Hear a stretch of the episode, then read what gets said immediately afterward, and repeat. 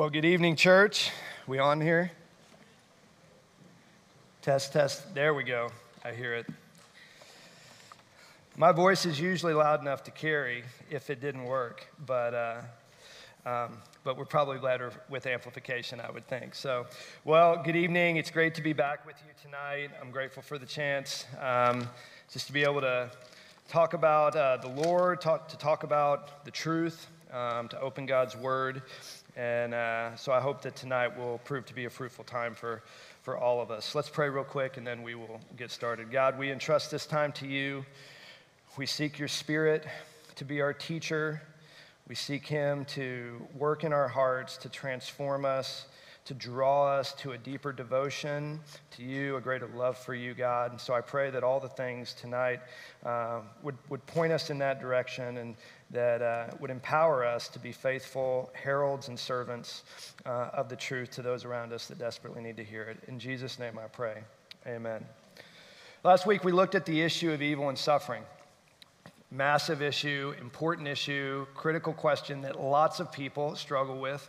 And I hope that some of what we talked about last week maybe was helpful to you, either in just helping build a stronger foundation in your own mind and heart related to the Christian response to that question, and really what, in my opinion, is compelling and persuasive about that answer in comparison to the other answers that we can find in the world around us. What I'd like to do tonight is to come back from any one particular issue and deal more broadly with sort of an introduction into just how to have good, effective conversations with people. It's a little bit of an introductory sort of look at just apologetics in general, which again is a word that has to do with giving a defense of.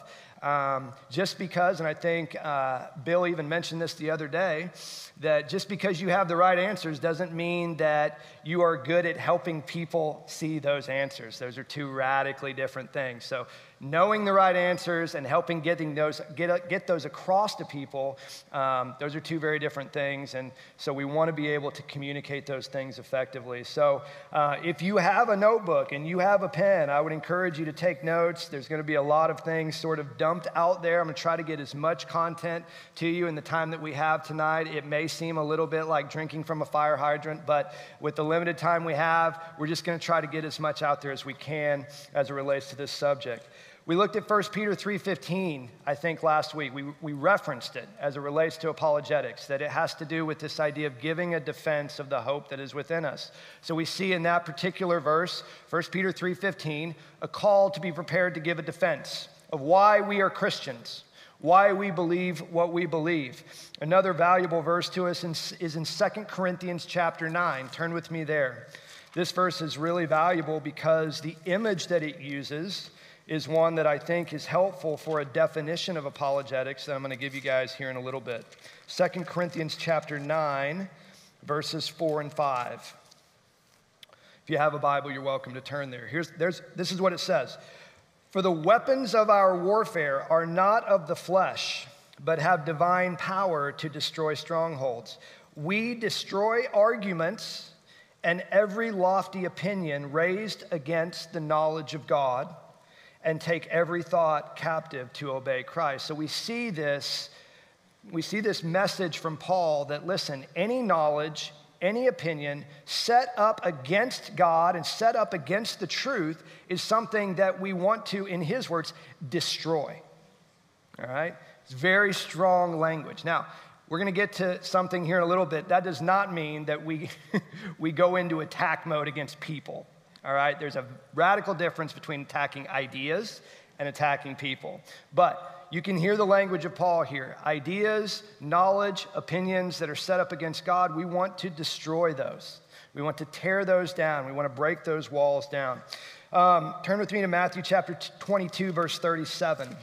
This is a verse that should be familiar to you, but I bring it up because I think it has something valuable to say to us in relation to what we're talking about tonight. Matthew 22:37, where many of Israel's teachers and Pharisees and Sadducees come to Jesus and they say, what is the greatest commandment? And what is Jesus' answer?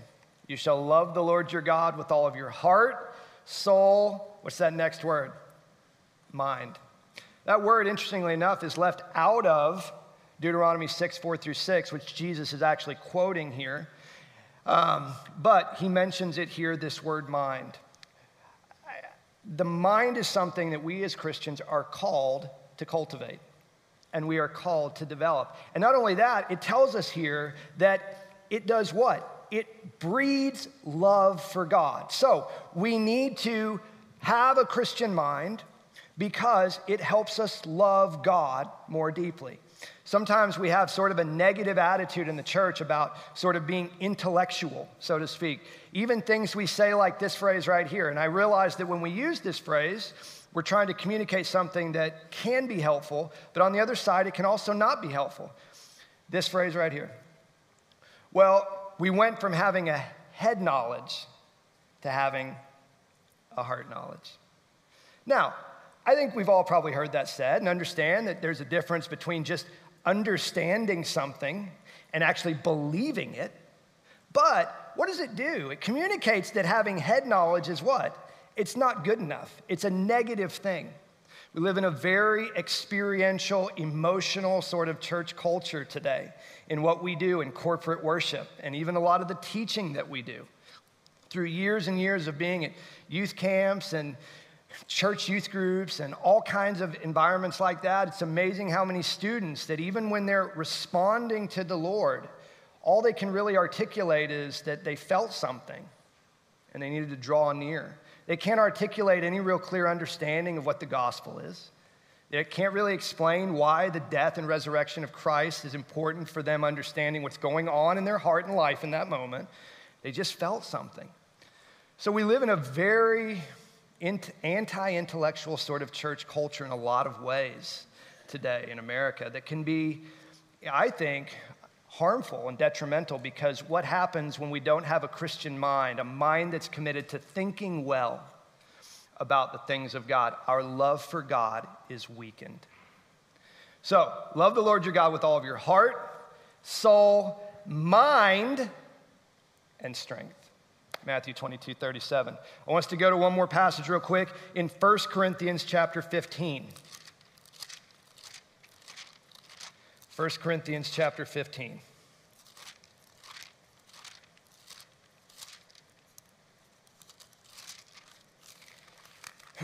Another famous passage. And what we see here is Paul laying out his case for the historical resurrection of Jesus Christ from the dead. So it's a very important passage for the Apostle Paul and for us as the church. And there's something I want you to catch, that as he starts in verse 1, now I would remind you, brothers, the gospel I preached to you, which you received, in which you stand, and by which you are being saved. You hold fast to the word I preached to you, unless you believed in vain. For I delivered to you as of first importance what I also received, that Christ died for our sins in accordance with the Scriptures. He was buried, he was raised on the third day in accordance with the Scriptures, and that he appeared to Cephas and then to the 12. And he continues on by talking about some things. But I want you to see verse 14 in particular, and this is important. And if Christ has not been raised, then our preaching is in vain, and your faith is in vain. Hear what Paul is saying here. It doesn't matter whether Christianity brought about some good change in your life. It didn't matter if you felt something in your heart at one point in time. It doesn't matter, like, whether your family was this, or it doesn't matter all of those other things that may have contributed to why someone might be a Christian. If Jesus did not actually historically rise from the dead, stop being a Christian. Go do something else with your life. Doesn't matter how it makes you feel. Doesn't matter whether all your friends are there. Doesn't matter whether your life's gotten better. Go do something else with your life, because following this is vanity. Hear what Paul's saying there? If Jesus did not actually rise from the dead. So our faith has to have something behind it more than just a personal experience. Not that that's not valuable. Not that that's not important. But there are lots of people from lots of other religious backgrounds whose lives get better because they decided to practice that faith, who had what appeared to be real experiences in the context of their faith. Does that mean that their faiths are right? I remember listening to a well-known apologist tell the story once of interacting with a lady who was Mormon, which technically the Mormon Church now is officially called the Church of Jesus Christ of Latter-day Saints. We'll talk about that a little bit more in a minute. But for the moment, as I tell this story, this older woman, as she was being presented with the gospel, said, "Listen, I'm just going to save you guys a lot of time. There's no way you can say anything that will actually cause me to believe what you have to say." And they said, "Well, why is that?" And she said, "Because I remember one time I was headed to the temple to do baptism for the dead." I don't want to get into a lot of Mormon theology at the moment. You'll just have to, maybe we can talk about that later. But she's headed to her temple. She's being baptized for the dead. In Mormonism, people that have already died have already died. They're disembodied spirits. They can have faith. They can repent, but they can't be baptized. They're spirits. So someone has to do that for them if they hope eventually to maybe make it to heaven one day, the third heaven one day. So this lady's going to do her faithful duty as one who's a part of that church. She goes to the temple. They have a little card. She's got names of family members. She's got names of other people that she can be baptized for. The church recognizes it. The church logs it. They keep track of who's been baptized for, who hasn't. And as she's going down under the water, she sees a spirit for what appears to be each person on her list up there in the room. And they appear to be in anguish. And as she's baptized for each one, she comes up, and one of those spirits looks at her, smiles, and floats off. Finally, she gets to the end of her list. She's done, finished doing all these things. And there's one more spirit still there. And they said, "You're done." And she said, "I'm not done. There's one more list, one more name that we missed." They said, "No, we've looked at the whole list." She's like, "Check again." So they go back, they look. Like, "We've done all the names." She said, "We missed a name. Check again." They look again. They come back. They say to her, "No, we didn't." She said, "Check again." The third time they look and they realize there was a name that was missed. So she's baptized for that name. She comes up and she sees that spirit float off. She said, "That was real. I saw it. I experienced it. There's no way that you can say anything to convince me that what I believe isn't the truth." Now, do I believe that what she experienced was the truth, was something that comes from God, something ordained by Scripture? Absolutely not. But because she had a real experience that was a part of her faith, she was convinced nothing else was going to be true. Experience alone is not enough to undergird a strong faith built on the truth. And so Paul recognizes here that, listen, maybe Christianity has made a difference in my life. Maybe it's made a difference in my family's life. Maybe it's changed my life for the better. Maybe I've felt some real things that feel like God when I've been in church. But if Jesus Christ didn't actually rise from the dead, none of it is real and none of it is from God. You hear that?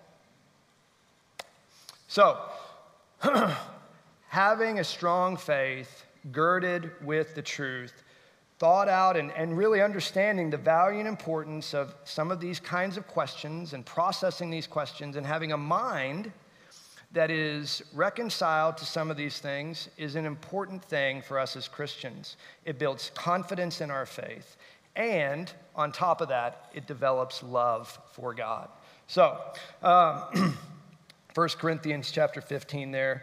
Faith rooted in the truthfulness of Jesus' historical death, burial, and resurrection. So we want to have a faith that's more than just something built on experience, but it's built on something deeper, something that we see in Scripture, even the Apostle Paul lays out for us, is rooted in actual historical event. By the way, that's left Christianity open to way more attack than a lot of other religions in the world, because we ground it in something that we believe actually happened. Well, now we can study and see whether those things really happened, right?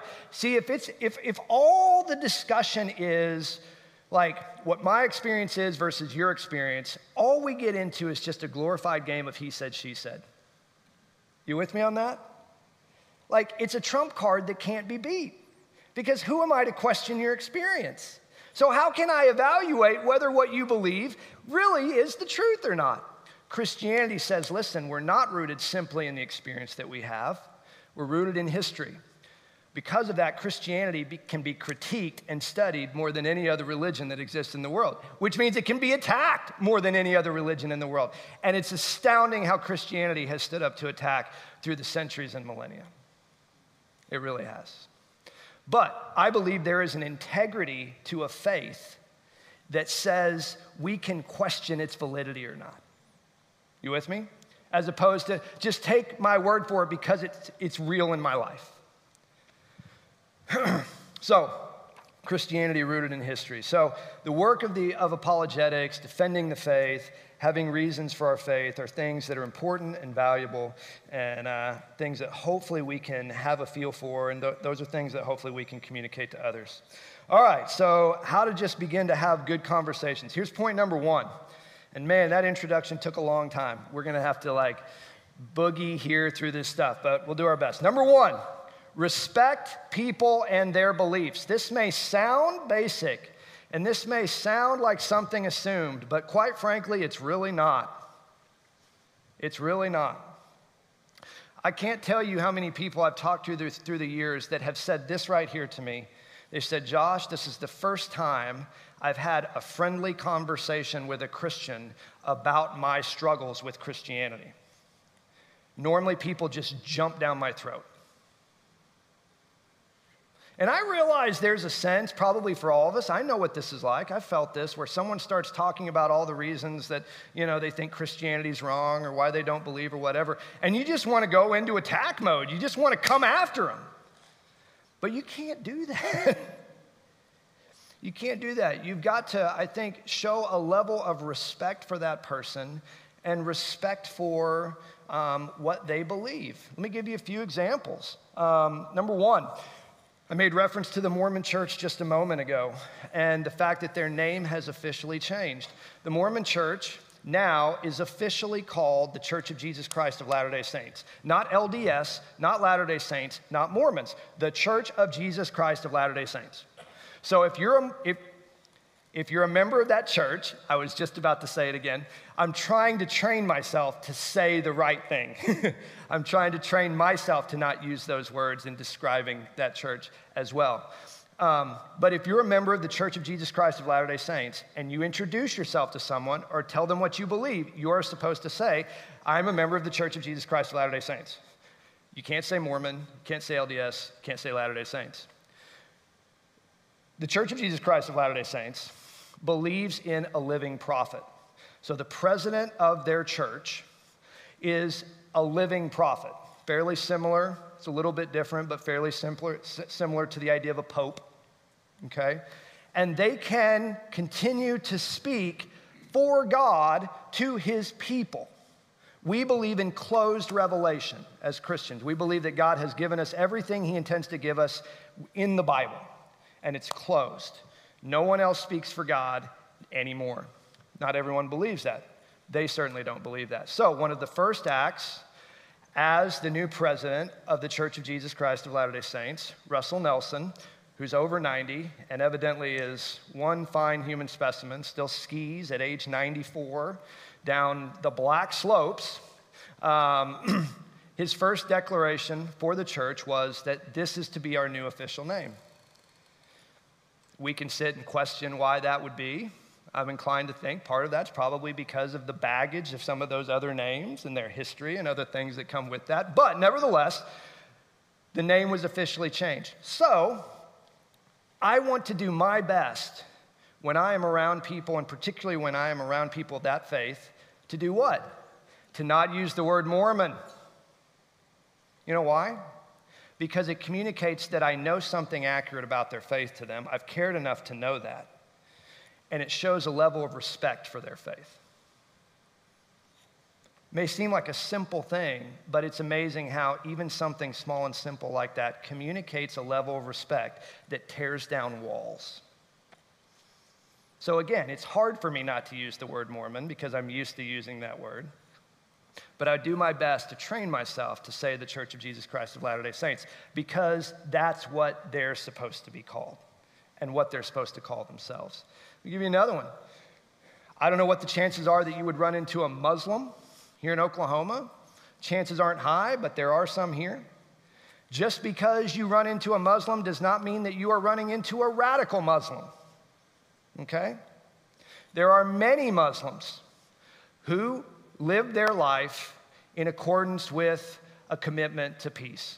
Now, what the Quran teaches, and whether the Quran teaches peace or a measure of violence that Muslims should be called to, that's a different question if you want to debate what the Quran actually teaches. But there are many people who are Muslims who do not believe that all of the things going on with radical Islam are right.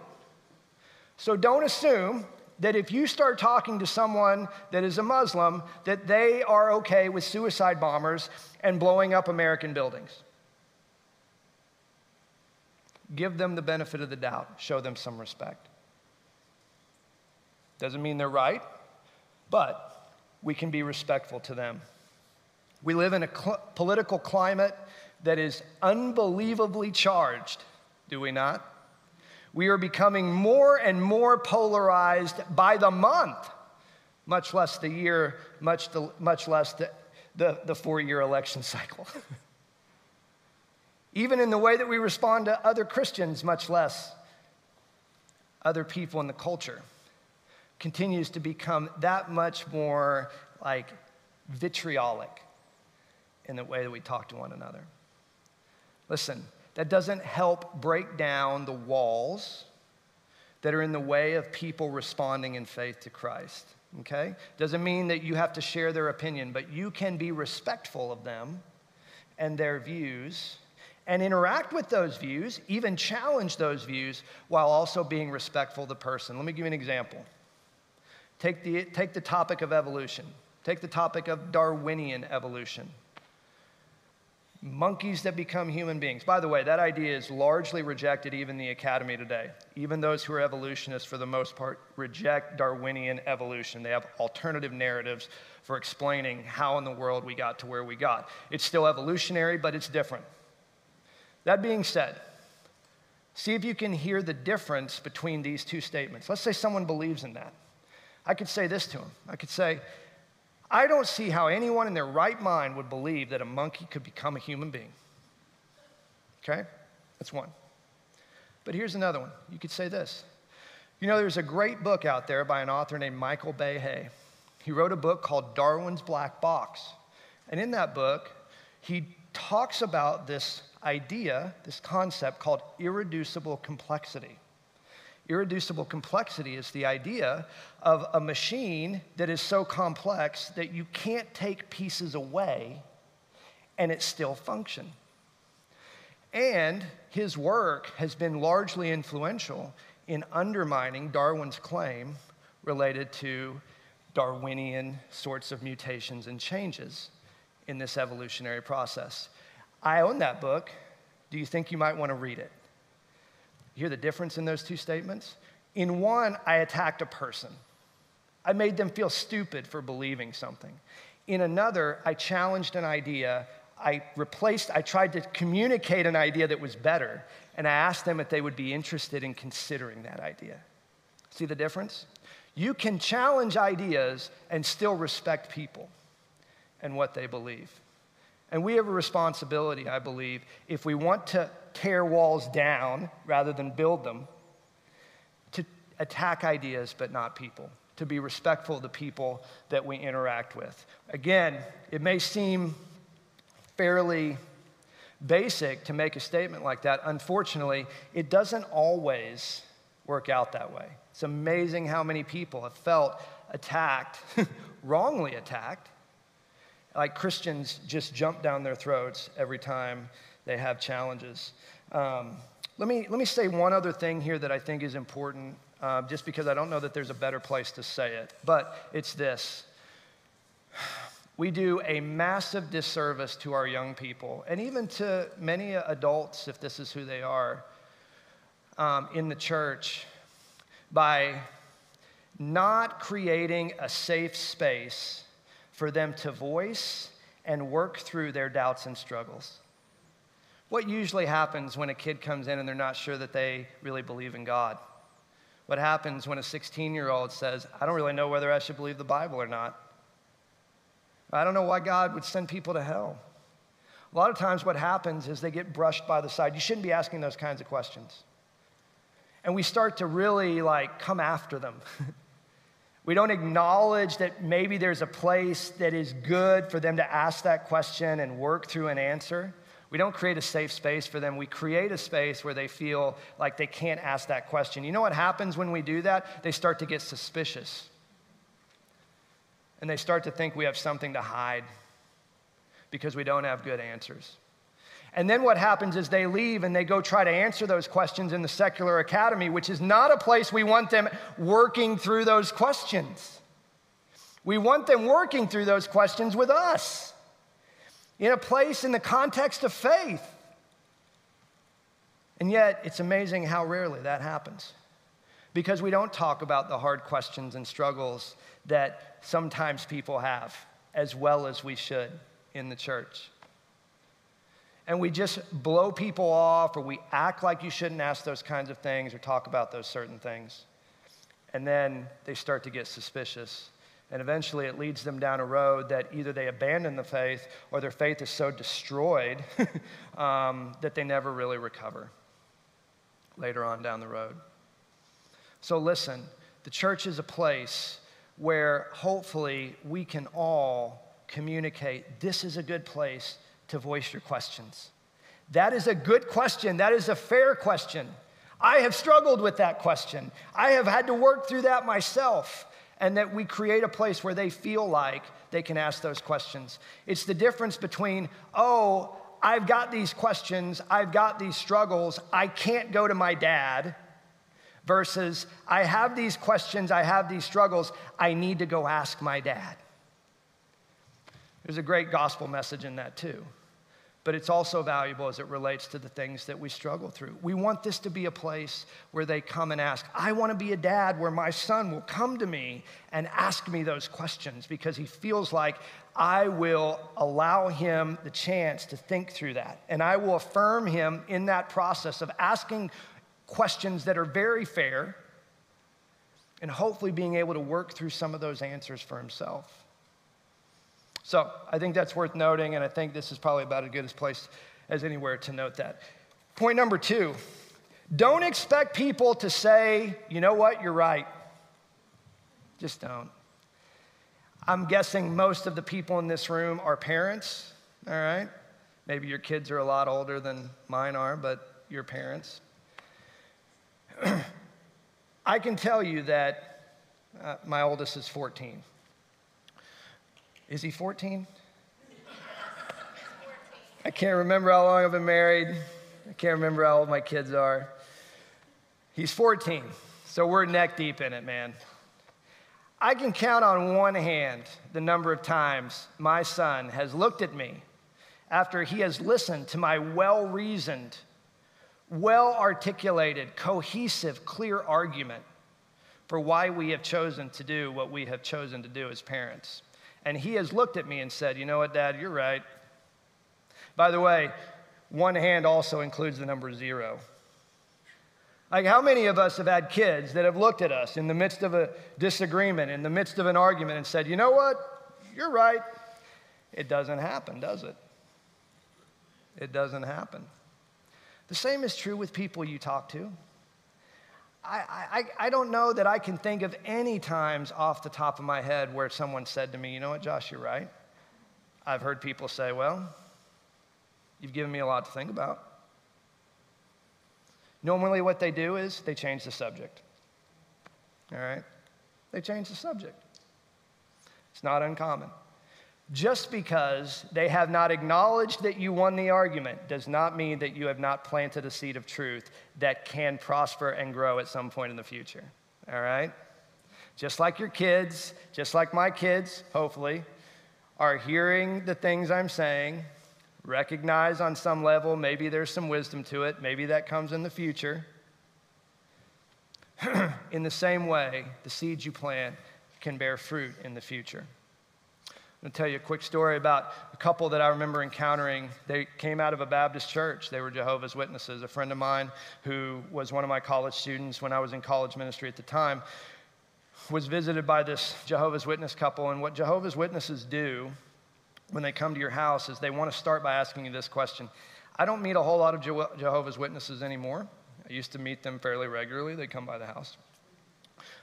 Is they will ask you this question, man, it's really scary what's going on in the world today, isn't it? Yeah. You know why they do that?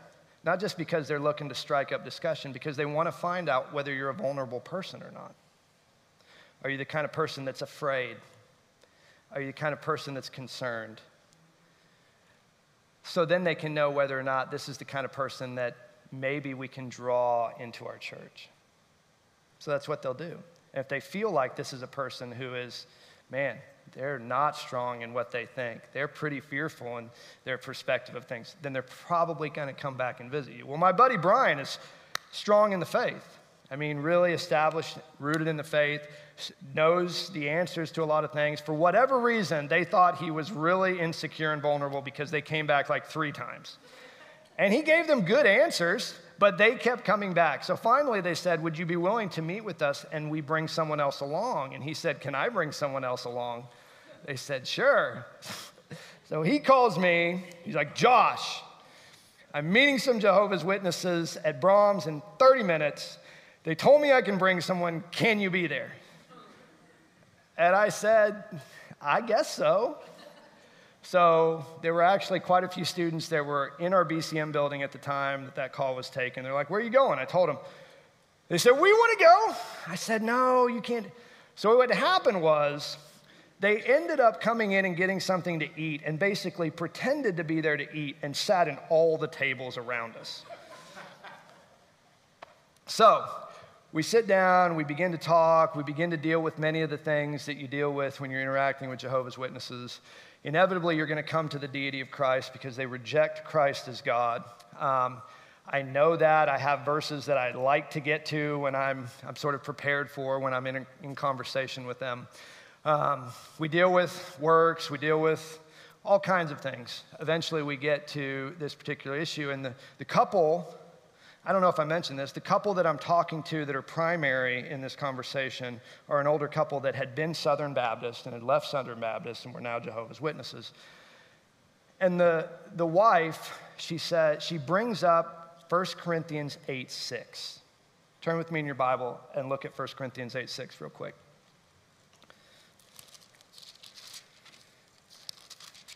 Now this is a verse that I always want to get to with a Jehovah's Witness. One, because it hasn't been messed up by their translators, the Watchtower Society. And two, as we'll see hopefully here in a moment, it has a very, very important message as it relates to the deity of Christ.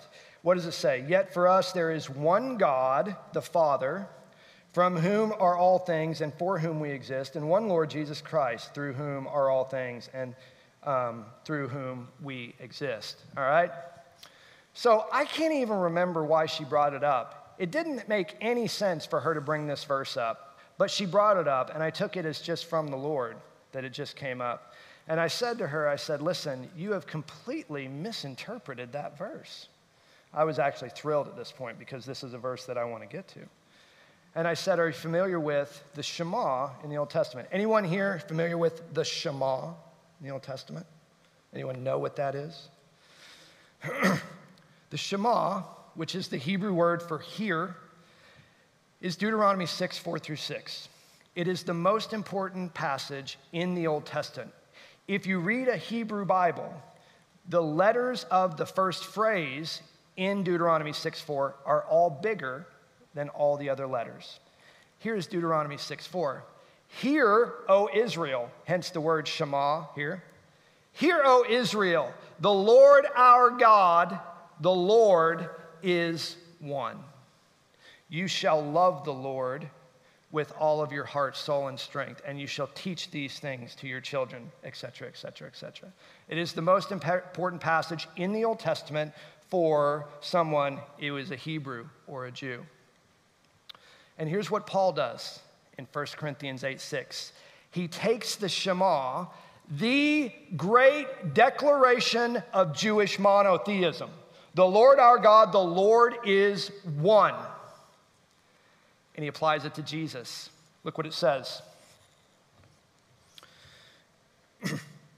Yet for us there is one God, the Father, who does what? From whom are all things and for whom we exist. And one what? Lord Jesus Christ, through whom are all things and through whom we exist. So they both do the same things. God, through whom all things exist. Jesus, through whom all things exist.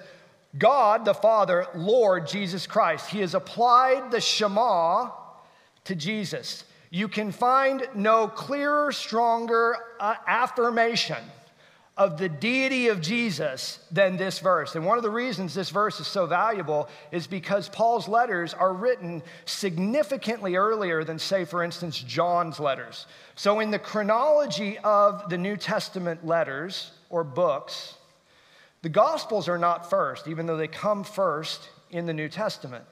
Paul is the first one to write authoritative scripture, essentially, for the church.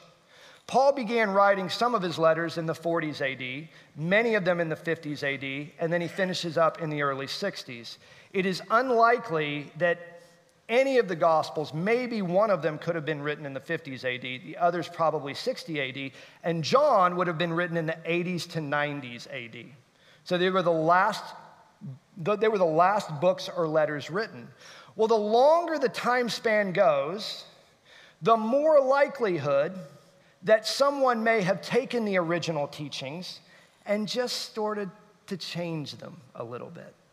Now, we're still talking about one lifetime, which in the grand scheme of historical criticism and textual criticism and evaluating whether texts have been changed over time, that is nothing, all right?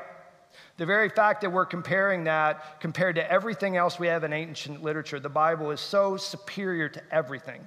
We're still talking about one lifetime from the death of Jesus. But you're talking about 40 or 50 years difference between 1 Corinthians being written and, say, the Gospel of John, where we have very high Christology, very high teaching about Jesus being God. Like, for instance, in John 1:1, in the beginning was the Word, and the Word was with God, and the Word was God. This is very clear here very early that the early church, as Paul is writing, believed that Jesus was God. So it's a very, very valuable, important verse. And so I began to explain that to her.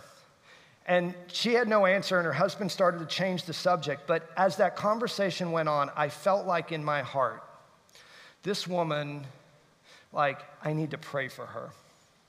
I don't know what it was. But I probably prayed for every week for about 3 months after that. I've never heard from her. I've never seen her.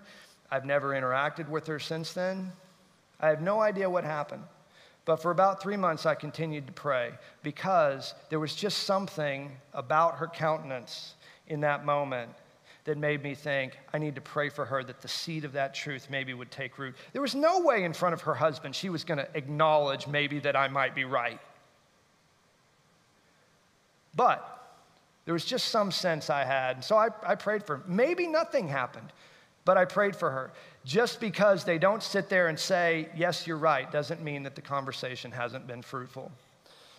I haven't even gotten close to finishing. Let me say this one real quick.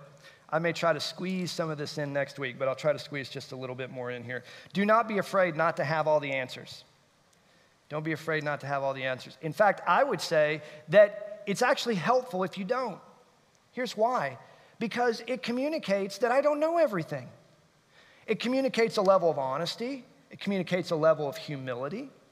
As opposed to having this chip on your shoulder like, I got answers for whatever you have to say, I know it all. Or trying to come up with something on the fly that you weren't really prepared to answer, and you ended up giving a really lousy answer anyways. You're better off not saying anything in response to that than saying something that doesn't make a whole lot of sense. It's okay not to have all the answers. So don't feel like you have to. There's lots of times where I hear things people say, and I'm like, I have no idea how to respond to that, either because it doesn't make a whole lot of sense to me, or maybe it's something that I haven't quite thought about before. And I'll just say, that's a really good question. I don't know that I've ever thought about it that way, but I'm going to.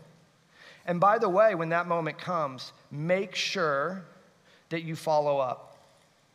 Follow up and go try to think about a really good response to it. Try to come up with some.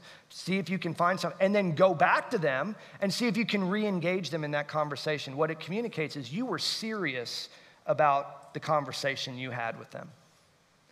And it showed them that you followed up. You cared enough to follow up. Now, whether they want more information or whether they really wanted it to go any further than that conversation or not, who knows? But you communicated to them that it mattered enough to you to find an answer. It benefited you maybe by going and trying to find a better answer and thinking through it.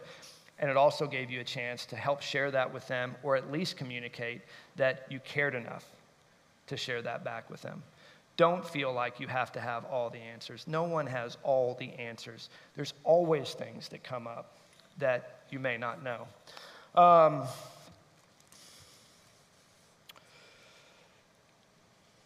right, let me try to squeeze this in really quick. Try to get to the root of the problem.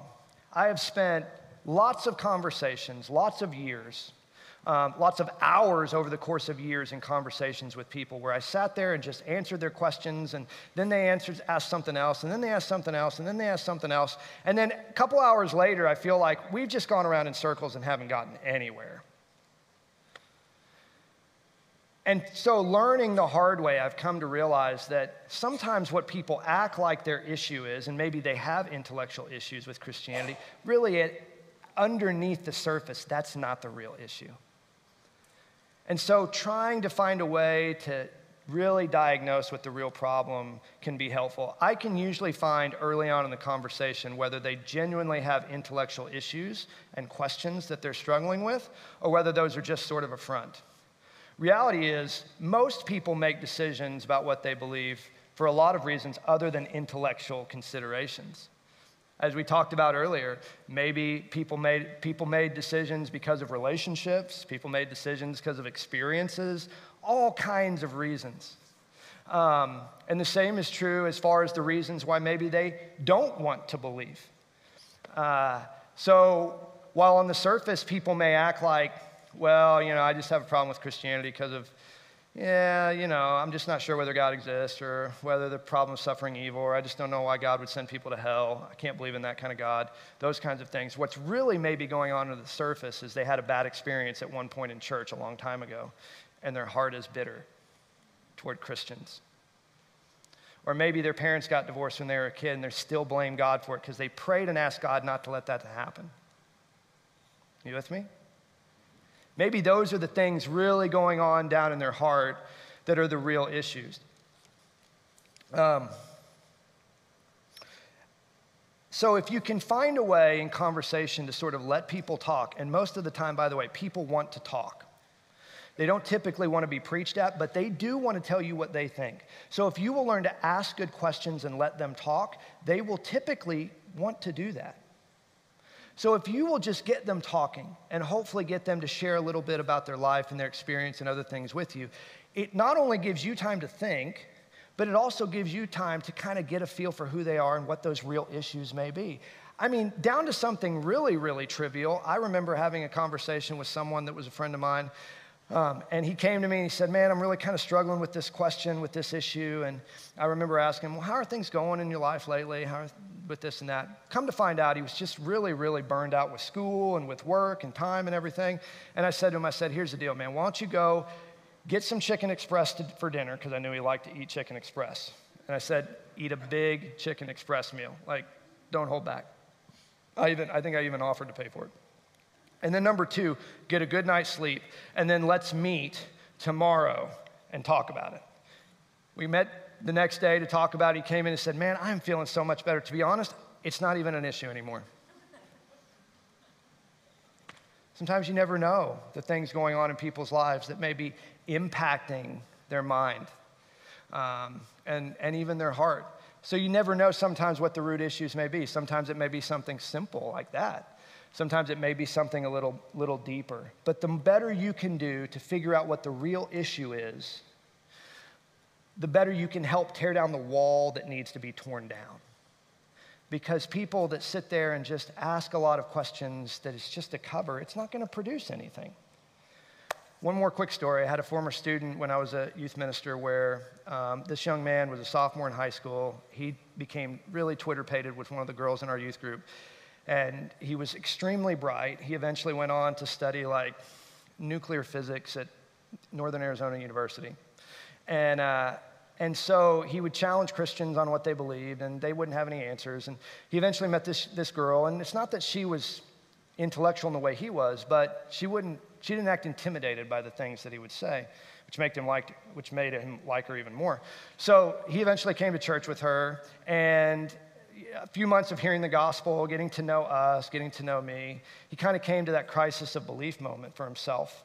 And he was reading and studying a book written by an atheist about how everything came into existence. And as he was reading this book that night, he just read through what the guy was saying at this one particular part, and he thought to himself in that moment, because he was really at that moment where, like, I need to decide one way or another. I've heard everything there is to hear. Like, I've got to make a choice. And he ended up reading this passage written by an atheist and saying, there's no way that's how everything came into being.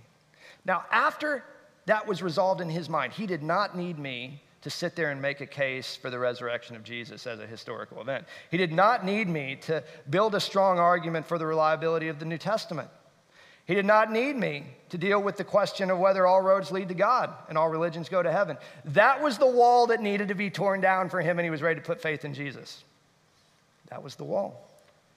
So sometimes it requires us to converse with people, see if we can figure out what the real issue is so that we can tear that wall down, because that wall is the wall that's keeping them from responding in faith.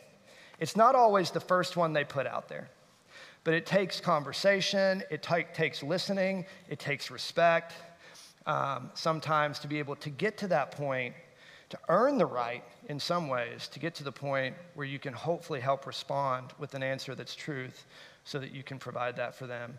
And hopefully, in the midst of it, they respond in faith. Listen, and this is a quick statement just about evangelism, not so much about apologetics, but I'm amazed how many people I talk to that are bad at evangelism that have never done it, all right? They're convinced they're bad at it, but they have never done it. Listen, no one is good at anything when they've never done it. Way too many Christians are on the sidelines. They're fully suited up in pads, but they are sitting on the bench, hanging out on the sidelines, doing nothing. Doing nothing. Let me tell you something. The bench is boring. If you write anything down tonight, write that down. It has nothing to do with apologetics, but please write that down. The bench is boring. We have way too many Christians whose faith is lazy and apathetic and indifferent, and they're bored because they've refused to actually get in the game. They've sat on the sidelines. Listen, when you get in the game, there's a good chance you're going to get hit, right? There's a good chance you're going to get roughed up. There's a good chance you could get injured. But listen, that's why you're there. To play. Are you with me? Christianity is not exciting and invigorating and exhilarating because you're sitting on the bench. Do you ever read the biographies of great Christians and the stories and hear the testimonies of people who are out there telling amazing stories and think to yourself, I wish that happened in my life? I do. I read the stories of great missionaries. I read the stories of great faithful Christians. I even hear the personal testimonies of just regular Christians in church that are just committed to being who God calls them to be and not living on the sidelines. And I'm inspired by those things. And I feel this sense of, Josh, like, be that guy. Listen, God has called you, not just the professional Christians that help lead this staff at this church, to share the gospel and to make disciples. Pastor Bill said it a couple weeks ago, didn't he? He said the word preach was not just for the preachers. It's not just what happens up here. It is to herald, and it is something God calls all of us to do. Get in the game. You will be bad at it at first, but just keep practicing and keep doing it. Open up channels of communication with people. If the first question you get is one you don't have a clue how to answer, then tell them, that's a great question. I'm going to go look for the answer, and there you're off and running. It doesn't happen overnight. No one gets good at this overnight. But listen, I can tell you that if you would choose and decide to be a part of sharing the gospel, to be a part of engaging people with the truth, even if it means engaging them in hard conversations, even if it means pushing yourself to have to dig deep and study and find some answers that you didn't have to get before, let me tell you, your faith will be vibrant because of it. You will pray more. You will study the Bible more. You will care about spiritual things more. It is exhilarating, and there is nothing that emboldens and empowers sincere and true faith like leading someone to Jesus. Like leading someone to Jesus. So my last challenge to you really isn't anything to do with apologetics. It's really just get out there and get off the sideline. The bench is boring. It's riskier, it's scarier, but it's way, way more exciting. And don't worry if you don't have all the answers. Just go get in the game and learn as you go. You with me? All right, let's pray. God, I pray that you would help raise up a group of people here at this church who are committed to putting in the work and being the kind of people who share the gospel boldly, who are rooted in a strong faith, a faith grounded in more than just an experience. God, a faith really rooted in the truth of the gospel and the reality of Jesus, his life, his work, and most importantly, his death and his resurrection, God. God, build up the kind of church that has a message of strength, God, that approaches people with compassion and respect and reaches people that it hasn't reached before with the gospel. In Jesus' name I pray, amen.